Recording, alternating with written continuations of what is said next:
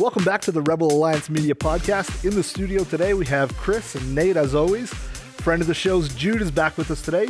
And special guest today, Pastor Drew Fess from City View Church in London, Ontario. How you doing today, Drew? I'm doing well, Chris. Thanks for having me. Oh, we're pleasure to have you. Thanks for being here, man. Yeah.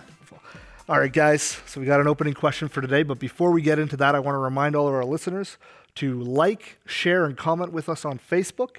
We are also now on iTunes, and if you can give us a five star rating and write a review, we would be much appreciated to that. And give us a follow on Twitter. Helps the audience grow. Gets we appreciate the, it. Gets yep. the message out. Yep. More people need to know about the Bible and Star Wars. So That's right. Our 10,000 followers, we need to get that to 100,000 by the end of the month. No pressure. I don't know why you guys are laughing at that. I'm just like, so the opening question today, guys, this is a good one. Bible verses that nobody gets tattoos of. So which verses should no one get a tattoo of? okay, because we all know the overused ones, right? The uh, I know the plans I have for you, or I can do all things through Christ who strengthens me. So not the overused ones, but just the obscure ones that nobody w- should get. The That's right. bookmarks. The bookmarks. Jeremiah 29 11. Yeah, or, or the one that's not a scripture verse. Only God can judge me, but people think it is. right. Love the sinner, hate the love the sinner, hate the sinner, sin. Yeah, that's not in the Bible, guys. Um, okay, here I got one. God helps those Yeah, who yeah, help guys themselves. thinking God only helps Yeah, those who help yeah, there themselves. We can do a whole segment on just those next time. so you there you go. Uh, we'll put that one in the bank. But okay, tattoo or Bible verse. Nobody should get tattooed on them. Here we go. Judges four twenty one. But Jael, Heber's wife, picked up a tent peg and a hammer and went quietly to him while he f- lay asleep. She drove a peg through his temple and into the ground, and he died. With a picture. Imagine right? that on your Yeah, back. With the picture, the tent peg through the temple and into the ground. Like that's what. That's a very visual verse. Solid. You could even get the verse tattooed with like some sort of blood splatter. Like it, I, I could. Hey, maybe you should get it. That could be good.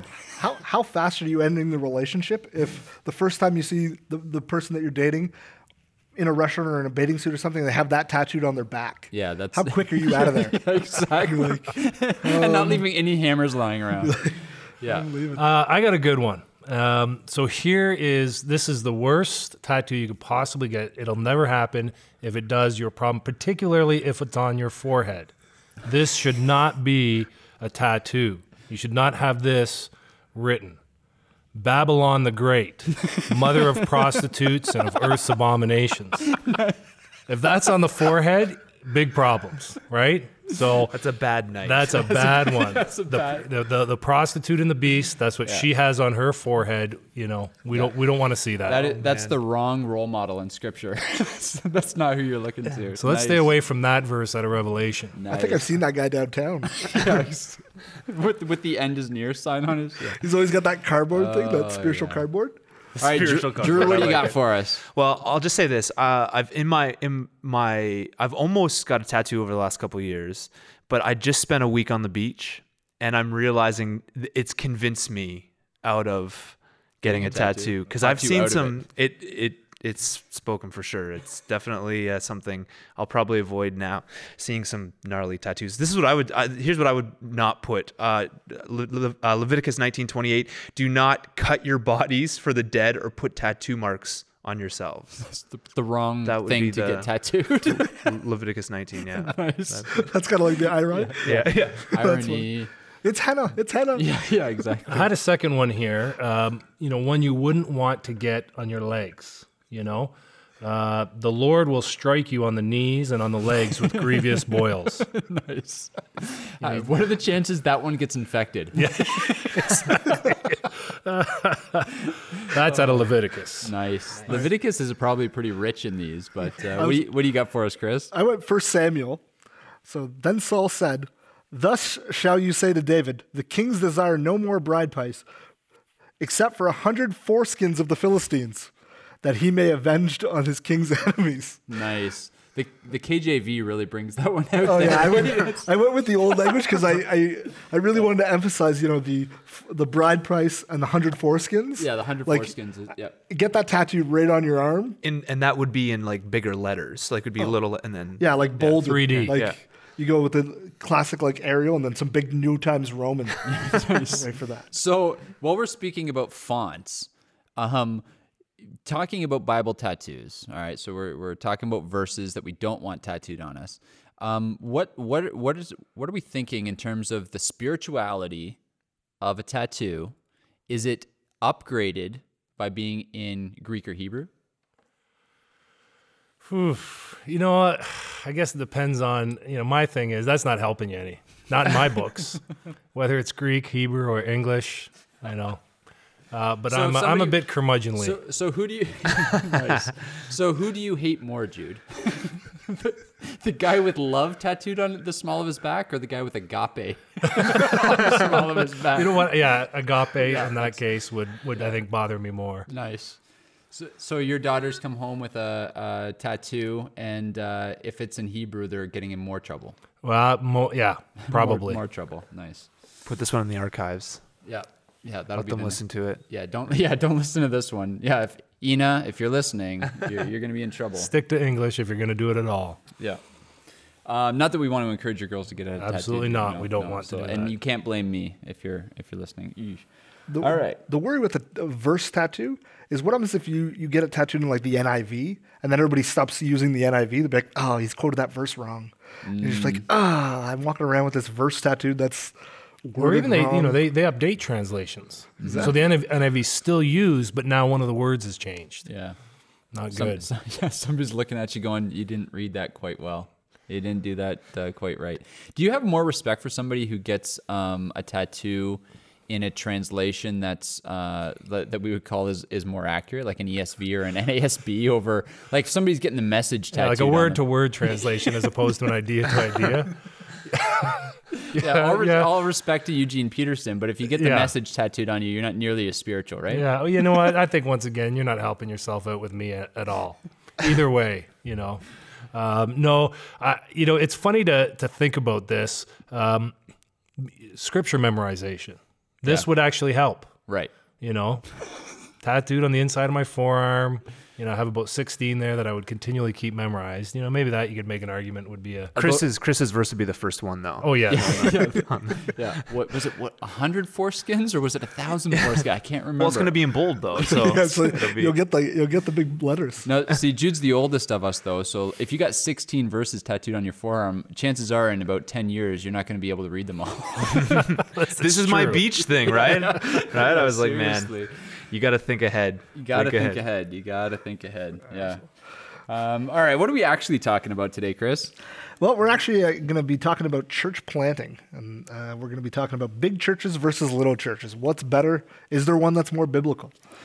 So before we get into the topic, let's just uh, let our listeners know if you mi- if you don't know uh, Drew Fest. Drew Fest. So you're the you're the pastor of Royal View, uh, or you are were a pastor at Royal View, and you guys planted City View here in London. Yeah. So tell us a little bit about uh, about your church and, Yeah. and the planting and, and all that kind of stuff. Yeah, so I was um, on staff leading student ministry at Royal View in the mid to late. Do we call them the 2000s? Can yeah. can we do that yet? Uh, yeah. okay. Sure. Yeah. Sure. I'll, I'll do it. I'll allow Um, it. So yeah, so it was I mean had a great great time leading the students there. I actually went to high school at the high school just up the road, so there was a ton of connections and uh, relationship there. It was a great time, but I always even and this may sound weird, but like from 15, 16 years old, had felt pastoral ministry would probably be the road I'd take, and uh, I had always felt like we were, I was going to start something. Cool. And um, so, as I was doing youth ministry at Royal View, I felt like there would be a season and a time where it would be time to see if there was the opportunity to kind of be sent out. Um, my wife is from Sarnia. Um, we always thought we land in Toronto. Uh, I like I'm big city. I'm a city slicker. Love big cities.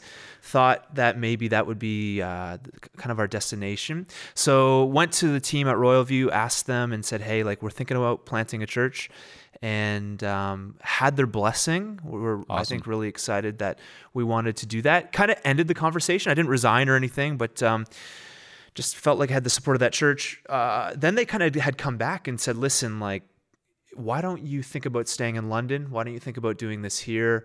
And why don't you think about uh, working with us together in doing something? Cool. And we weren't sure. We thought probably we'd, we'd move. Um, but as time kind of evolved and progressed, we just felt like London was a great place. Again, Heather being from Sarnia, Um, it's kind of a smaller town, border town. Yep. Toronto, we felt like, I mean, I've always loved London growing up here, but uh, felt like, um, you know, maybe this is a great place to stay and kind of embed ourselves and uh, and work on something here in the city. Cool. And uh, so in 2011, it's hard to believe, 2011, we March 2011. Time flies, yeah, eh? it's craziness. We started uh, with a small group that was kind of sent out from Royal View.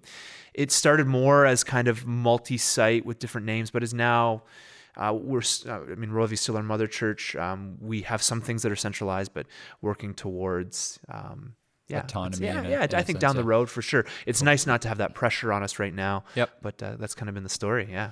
Cool. So, do you um just as we wade into this conversation, Yeah. you obviously go from a an established church, Yeah. uh, a bigger church, uh, lots of ministries, lots of funding, lots of support, lots of volunteers, Yep. and you go out and plant a church. Uh, what have been some of the the major differences in terms of how ministry looks at a church plant as opposed to an established church? Yeah, well, I mean, one, and I think this is a good thing. I think we'll probably talk about this. Yeah. Like, you don't have a building. Yep. Um, at first, you, you kind of work through that. You don't. I mean, you're just starting. You're gathering people. Yeah. What's Um, the church if we don't have a building? Right, but it's been actually a beautiful thing. So we started in a high school.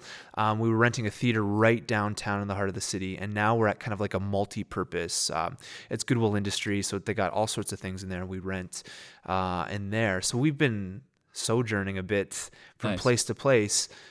So, but that has like been, I think, actually a, a benefit. Um, our church is not intentionally, and I was, I was saying this to you, Nate. Um, probably close to 85 90% under the age of 35 Yep. and so that's not intentional I, I always say we always joke like we want people who are mature and older it's funny as people come in it's like heather and i are just like ah please you know stay or whatever Descending on the experienced. but um, with that, like, I mean, there's been challenges and joys. I think it's a generation and a kind of an age group that, at least in our city and, and in our culture in Canada, is not. Uh, there's a lot of transition happening Right. uh, with that age group. So it's been uh, it's been amazing to kind of gather people in that that demographic. Um, but there's challenges that that come along with that. So there's some yeah. some There must be some sort of, and, and I know Jude, you uh, took over at a church that was well established. You you actually came in after uh, Mike Wilkins, who's been on the show, uh, and he was there for 31 years. So you're you're kind of coming in in almost the exact opposite scenario, where you're coming in with everything already established. I'm sure that comes with its own challenges as well. Uh, certainly, you know, I had uh, I had never been in a church that big, and the church I had been at for quite some time before that was considerably smaller, you know, 150 or less uh, for the time I was going there. Uh, knew everyone's name, knew who their kids were. Um, that has all changed. I'm I'm still meeting people. You know, I've been been there three years. I'm still meeting people who have been there the whole time I have. Right. Uh, I've Oh, learned. are you not- new here? Yeah, Like, I've learned not to ask that question. Yeah. Uh, the question is, how long have you been coming here? Nice. And if they say 15 years, then you don't sound like an idiot for suggesting they're newcomer. Um, so yeah, a lot of challenges with that, and uh, they can be very um, practical challenges like that, like not knowing everyone's name, Yep. uh, or you know, just it was intimidating for me to go from being on a board at one church and and working through a budget which would, you know, look almost like a household budget for families in London. Yep. Uh, and now, you know, talking about these huge numbers uh, that, you know, in my mind, I still have trouble conceiving. So, Yeah. you know, all sorts of things uh, in terms of, of, you know, working them out. You know, it, there's a lot of great things. You know, I've mentioned uh, some things that might be negative. There's some great things, you know, in terms of the resources available. Like you said, the volunteers, uh, I don't like that word, the ministry partners that uh, are willing to step up and, and, uh, and work with you. And even having a staff, you know, to bounce ideas off and, and work through problems with, and a lot of great things about it. But uh, yeah, they're, they're significantly different experiences. Now, Drew, when you ventured out to do City View and to plant a, a church, now it might be a little different for you since you still have such a good functional relationship with your mother church, Royal View. Um, but I know that was one thing that when I when I left uh, the church I was apprenticing at West London to go to Crossroads, I went from a multi-staff situation to I'm the guy and I'm the only guy, and I found that a little isolating and a little lonely at times. Do you do you find that difficult going from kind of multi-staff to now you're on your own and and the decision the buck stops with you and that that kind of stuff? Yeah, well, I mean, I, for a while, I and I still do have an office at at the mother church, not having our own building and not like our own church having our own office Yep. space. But yeah, it, it can be for sure. I feel uh, I feel blessed that we started with a team of people that helped carry uh, because we don't have a staff. They're almost like, and they still are.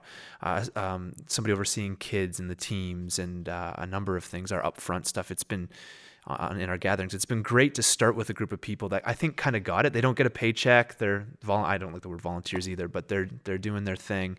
So that's been good. As far as the the pastoral side, it's been good. I think to be in the same city as a mother church, to still have those relationships, to not feel like you're on your own. I mean, there's so many different ways right now the way people start churches. Some of them are parachute people come in, for, and that's what we thought we would do. Um, being from here and living here for 25 years or whatever, there's been some definite benefits. I think a lot of people don't think about starting something in their own own context. There's been there's been some things that have made it easier. I think, you know, for us being here, we felt more called probably to the city over, uh, you know, in that discussion with those early leaders and how we would do this. We feel more called to the city probably than the than the church. The church kind of came with that. Right. You know, people say uh, it's not that the church has a mission, but the mission has a church. We've kind of felt like that's been been our story. Um, so, and then the network relationships of people um, not parachuting but being here, knowing other pastors and uh, and other other people has been good. But but at the same time, like I was 27 when we started it, and there was really nobody. That was a time where there wasn't a ton of church planting going on in London. I mean, there's always works. I think starting, but there wasn't. Yeah. there wasn't other churches necessarily starting. Uh, you know, the early 2010s, if we can call them that. Um, so um, now there's been more, and just uh, rubbing shoulders with a few people. But yeah, Yeah. loneliness uh, probably is less than hey parachuting to another city that you're trying to learn. I, we, we're thankful we didn't have to do that. Do you think that that you know, just as you're talking, the question occurred to me. Um, you know, do you do you parachute somewhere or do you stay in the context of the other? It what came to mind was a story, and I'll probably just brutalize history here, but I think it was Cortez. He crosses the ocean. Uh, they get out of their boats, and he burns the ships. You know, so that everyone knows we we fight and we conquer or not. Yeah. Uh, has that good relationship you've had with the mother church has it ever been a hindrance just for you as saying you know even in the back of your mind you know what if this doesn't work out you know Yeah, I've thought through that. Like, so, yeah, and it's a great question because I've I seriously thought through that. Like, my life is here. So if this doesn't work, right I'll go and sell insurance or whatever. So there's good there's good from that because I think at least from observing from 30,000 feet, there's a lot of people that are planting churches, I think, that haven't seen eh, in American standards or North American standards, quote unquote success. Right. And have given up, I think, too early. In our case, eh, when you plant a church, you plant a church in your head. And it's awesome, and uh, you know Nothing people are the coming. church in my head. Yeah, the budget's met. Um, so there's the pros and cons of being from here. The pro is we've kind of said as a fan, and our family said like we're just gonna do this. Um, there's been challenges along the way, especially again with younger demographic coming and going. There's there's all you know all sorts of challenges. The good thing with being from here is we've just said like, listen, we're going to stick this through. The, the the other side is true. uh, What you just said is it can be easy to think, well, we've got that covering. It, it's it's easier on the other side. Um, yeah, but I feel like it's been more of a a, a benefit to to think we're going to stick this out because I think probably. Uh, and especially looking, and not to speak ill of, you know, church planting organizations, but there's some that want certain goals and certain measurables reached. I've had none of that pressure, Right. And um, I think that's that's been a that's been a good thing. Um, just kind of staying the course. Excellent. You you mentioned Drew when you were talking about, about success and the idea of what what a successful church looks like. What do you guys? You guys are all senior pastors at different sized churches.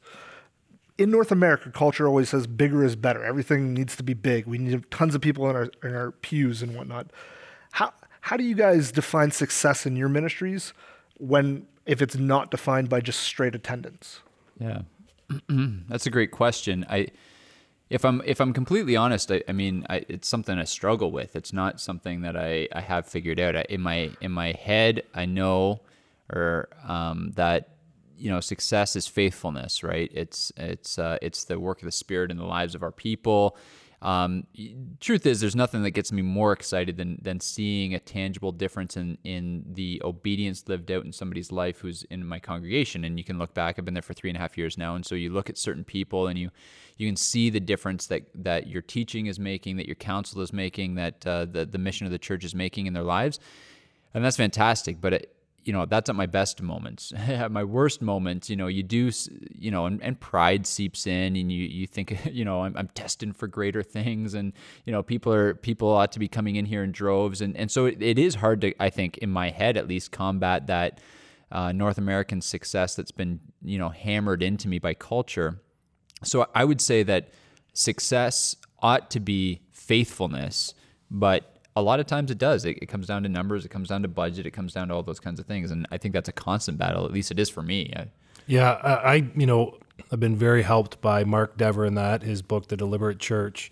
Um, we are called to faithfulness, not fruitfulness. God's in charge of the fruitfulness. Uh, and and one of the things I've found helpful is is what would church look like in different parts of the world. You know, a church that didn't grow for 20 years in Iran could be far more successful than the church I have, or the church that someone else's have that's multiplying. Uh, so, I, as a matter of fact, I don't, I can't think of a visible uh, indicator of success that is actually uh, truly biblical. You know, I think of the the the parable or the story of the sheep and the goats. Um, what they're talking about there is is there are some goats who have visible fruit. You know, casting out demons, healing, Right. you know, raising the dead. Depart from me, I never knew you. Uh, what is success? Well done, my good and faithful servant. Right. And so, you know, if if if our church isn't seeing any indications of visible fruit, then I want to look at that hard because I think God generally is, you know, in the habit of uh, giving fruit to faithful churches, but there's no guarantee. And so I remind myself of that. And um, I'm in a situation where um, most of the fruit I had nothing to do with, you know. So the things that you know I would say from the outside or from the North American standard look good about our church, uh, I had very little to do with. That wasn't me. That was uh, Pastor Mike and other people. Uh, I sort of inherited it, so uh, that's helpful for me to not get caught into that, and I too get got, get caught into those things. Um, but um, I found that just that idea of the call to be faithful to the Word and what God's commanded us to do, that's success and let's leave the fruitfulness to God. Yeah, I, I can't disagree with that. I mean, I think in our context too, what we're trying to do, at least I've had to in the last few years, is just reimagine um, success. Just even in the sense of even on Sundays, you know, with a younger community. Uh, I'm not just looking at one Sunday, you know, looking at the overall picture of what God's doing. Right. So, for example, like we would never get above 55, 60% of our people in a gathering On any I- given Sunday. Yeah, right. Yeah. Like so, just with the age demo, like my dad planted a church in the '80s, and they got to t- 200 people within a few years. And uh, just even talking to him, Sundays were sacred. You know, Right. stuff was cl- like closed. That's craziness. And now we d- deal with You weren't competing with anything because everything was closed. Yeah, seriously. and so like even I know even the last couple years, just even even in this idea of success, just speaking and thinking into um, not even fighting that, you know, like we have people working now and all sorts of things, just looking, eh, going up and looking at the grander scale of what is happening as has been something that we've had to do to not uh, give up. I I mean I agree with like just um, looking at success in the sense of being faithful and all that. But I think too, uh, as well, just looking at the. Sometimes you can't capture. And I've been saying that this to our community. You can't always capture in one single gathering what you know what's happening uh, in in the life of uh, of a church. So Yeah, and I mean that would even be true on a bigger scale Yeah. than that. Years. Yeah. One year does not, you know, Yeah. indicate success. Yeah. You know what what 20 years from now, 30 years from now. and this trend on. too i was just going to say is not like just a small like you're you're seeing it in different ways like i know even talking to my dad who's the Yeah. pa- you know pastors our, our mother church like they uh, all communities are seeing the radical shifts Right. take place and um, the one thing has been do we fight this i i no i'm not i you know i'm not gonna i think we've just said listen we're not gonna fight um, i think we need to call people to be faithful to community Yeah. but i think um, and to Jesus and his kingdom and all that's that's happening in the life of the local church. But I think reimagining too, like if this is where we are, how do you how do you become a faithful community in amongst some of these, Yeah. these trends of work schedules and Totally. younger you know people Totally. sports and all that like yeah Um, one of the things you said, so Chris, you can pull us back if if I'm getting off on a bunny trail too much. But I was just thinking as you talked about um, looking at faithfulness over years instead of you know one gathering at a time or one week at a time or even a year. Um, I earlier this year I was looking. Um, you know, when you upgraded to Windows 10, uh, Windows Windows 10 is so smart. I'm a that- Mac guy man can't, I can't go there I'm just joking All right. Well, you can sit Well, out I'm of this joking. conversation. No. um, and uh, Of course, the, the church planting hipster. oh, hey, hey, hey, hey. nice, nice. tattoos and Mac black frame glasses, lattes. All right, we're done. Um, but Windows 10 uh, knows enough about me that it, it finds pictures and puts them on my login screen that it knows I'll like based Sure. on search history or whatever, right? And so one day I open up my laptop and there's this this beautiful cathedral, this this huge, big, old, old church. And I thought it was just so the architecture and, and the details. I thought it was so awesome. So I go on Wikipedia and, and try to look for this church. What is this church? What's the story behind this church? And uh, when I was reading up on it on Wikipedia, this church took 120 years to build. And it dawned on me what would it look like for me to bring to my congregation a building project that was going to take 120 years, right? Um, you're never going to worship in this place. Your kids probably won't worship in this place, but your grandchildren will worship in this place. And it just it it for me it really brought to the forefront this idea of what does the the ministry of our church look like in 120 years? And I I'll be dead and gone, and whoever I get to replace me will be dead and gone, and probably the guy after that if if uh, if uh, statistics mean anything. So you're looking all those years down the road, and I think sometimes we're just so short-sighted, and so we get caught in this success mentality of you know church growth now, and we and we and in a lot of ways we've sacrificed the long, fruitful, faithful efforts um, that churches used to have. Yeah, one of one of the things I've been thinking about lately, I think, goes along with that. Uh, and I'm not sure who said it. You know, I've, I I confess I've said it before. I don't have an original thought. I just regurgitate things, but sometimes I don't remember where it came from. Um, really, we can look at our jobs uh, very simply as um, doing what's required, so we hand off this flock to someone else. Right.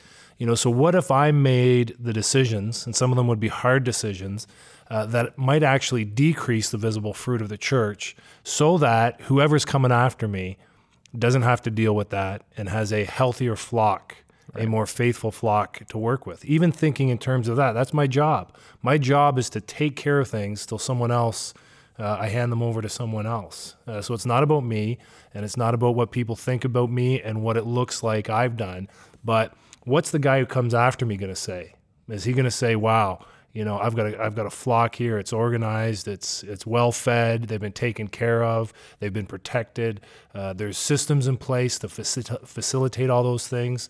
I mean, there's another more long term metric for success that you know oftentimes we don't think about. You get you, you, to put it in a weird analogy of like farming. You have to clear out all the dead stuff first before you can plant new seeds.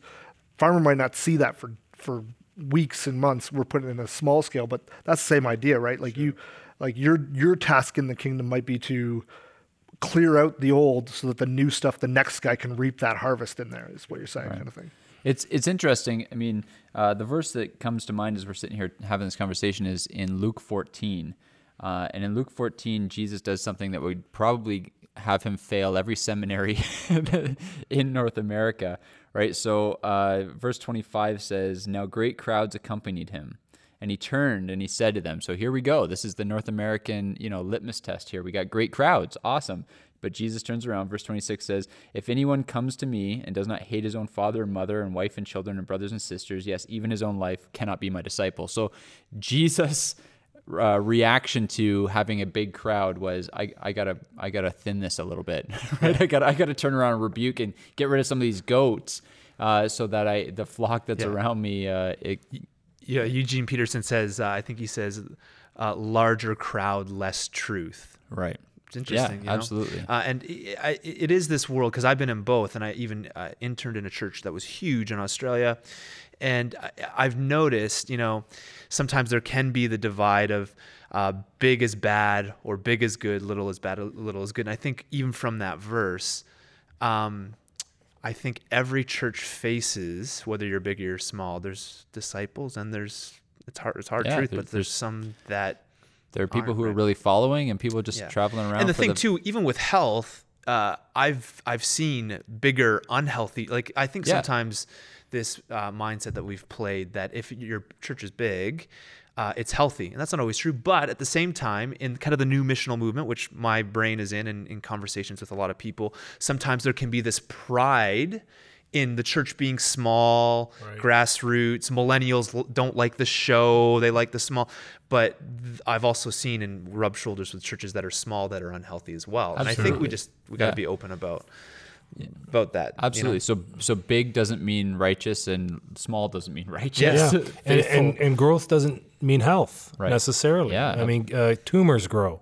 Yeah. right. They get bigger. Sure. And so I think that's a good point. That uh, again, this sometimes uh, this visible fruit uh, doesn't indicate us uh, what it seems to be indicating.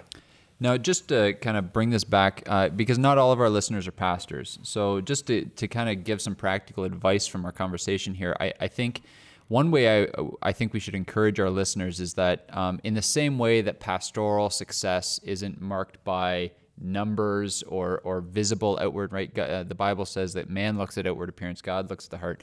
Um, you know, so for those of you who are listening who are, are trying to be faithful, right? You're sharing your faith, you're, you're, um, you know, submitting to King Jesus in various spheres of your life.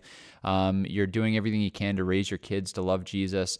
Um, and, and sometimes you're not seeing the fruit of that. I, I would just say, you know, your success as an evangelist, your success, that the fruit isn't in your that's not part of your job description. Your job description is to be faithful. Let God determine success. And so you have a lot of people out there who might be really faithful in how they're interacting with their neighbors and how they're interacting with their coworkers, and uh, and they're not seeing the fruit. And I would just say, in the same way that we're saying long-term ministry success is better than the the short-term stuff.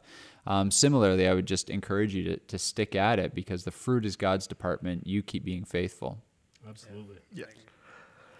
You said it uh, one time. I remember you saying it. Nate, It's about the legacy you leave, right? Right. Um, somebody who doesn't work for the kingdom doesn't have a legacy once everybody who knew them dies, Right. because they've left nothing. Whereas just being a, a lay person in the church, we can leave a legacy by working in the kingdom that will outlive us, and the fruit will come from that. So. Yeah, and I, I not to get controversial here or use a Bible verse that some of you might disagree with, but in in first, I think of that when I think of 1 Corinthians 15, and you have this idea that Christ is reigning from the right hand of the Father, and uh, that He must reign from the right hand of the Father until all His enemies are placed under His feet in victory. And then it says the last enemy to be defeated is death.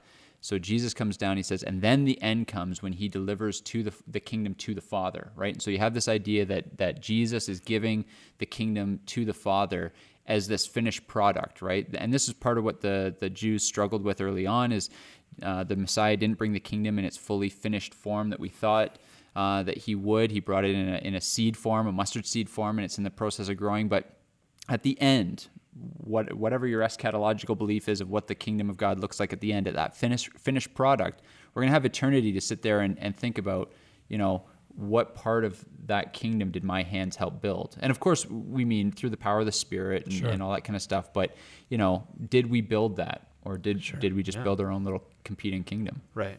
So. Wonderful. Great discussion, guys. Um, let's just wrap it up here. Um, let's ask Drew, since he's new to the show, our Christian life hack for the week. So, Drew, how can you be a good husband, father, and still serve the church when you're swamped at work? Ah, that's a good question. I kind of feel like you got to balance that stuff. Like, I think in the pastoral profession, if that's what we want to call it, it's obviously easy to be busy. It never stops. But I also do think we have control over that and creating a culture that's uh, that's healthy. I, I'm I, at least for myself, I'm blessed to be in a, in a setting where there isn't the pressure to sacrifice everything for the church. So I think um, uh, maybe not every pastor's in that setting, but I think everybody's got to work your way towards that. Um, Sabbath is important and rest and, and all that. I don't know if that's answering your question well. Is that is that The the life hack there would be just keep the Sabbath and make sure you have the right priorities. for sure? But I do think we have control. Yes, I I mean that that That's- part of your the point, I point, yeah. loved. We're not victims. Yeah, Absolutely. Right? It's that it's that North American victim mentality that this is out of your control. No, it's not. For sure. Make some choices Right. uh, that will help. and I you would out. push back, like, and I'm again, I'm not in a setting that is uh, is um, making me a slave. But if I would say if somebody's in a setting like that, um, I would just push back on that. Yeah. Awesome. Well, thanks so much for being with us, uh, Drew. Thanks for being with us, No sweat. Jude. Um, thanks again to our, our tech wizard over there, Dave. And uh, great for you joining us uh, on the Rebel Alliance podcast again. Just remember to uh, to like, uh, to comment on, and to share uh, the the stuff we put out on Facebook and on iTunes. Uh, just interact with us. It helps helps get the message out, uh, helps us grow. And uh, if you're finding this content helpful, hopefully somebody else will as well. Take care. We'll see you next time.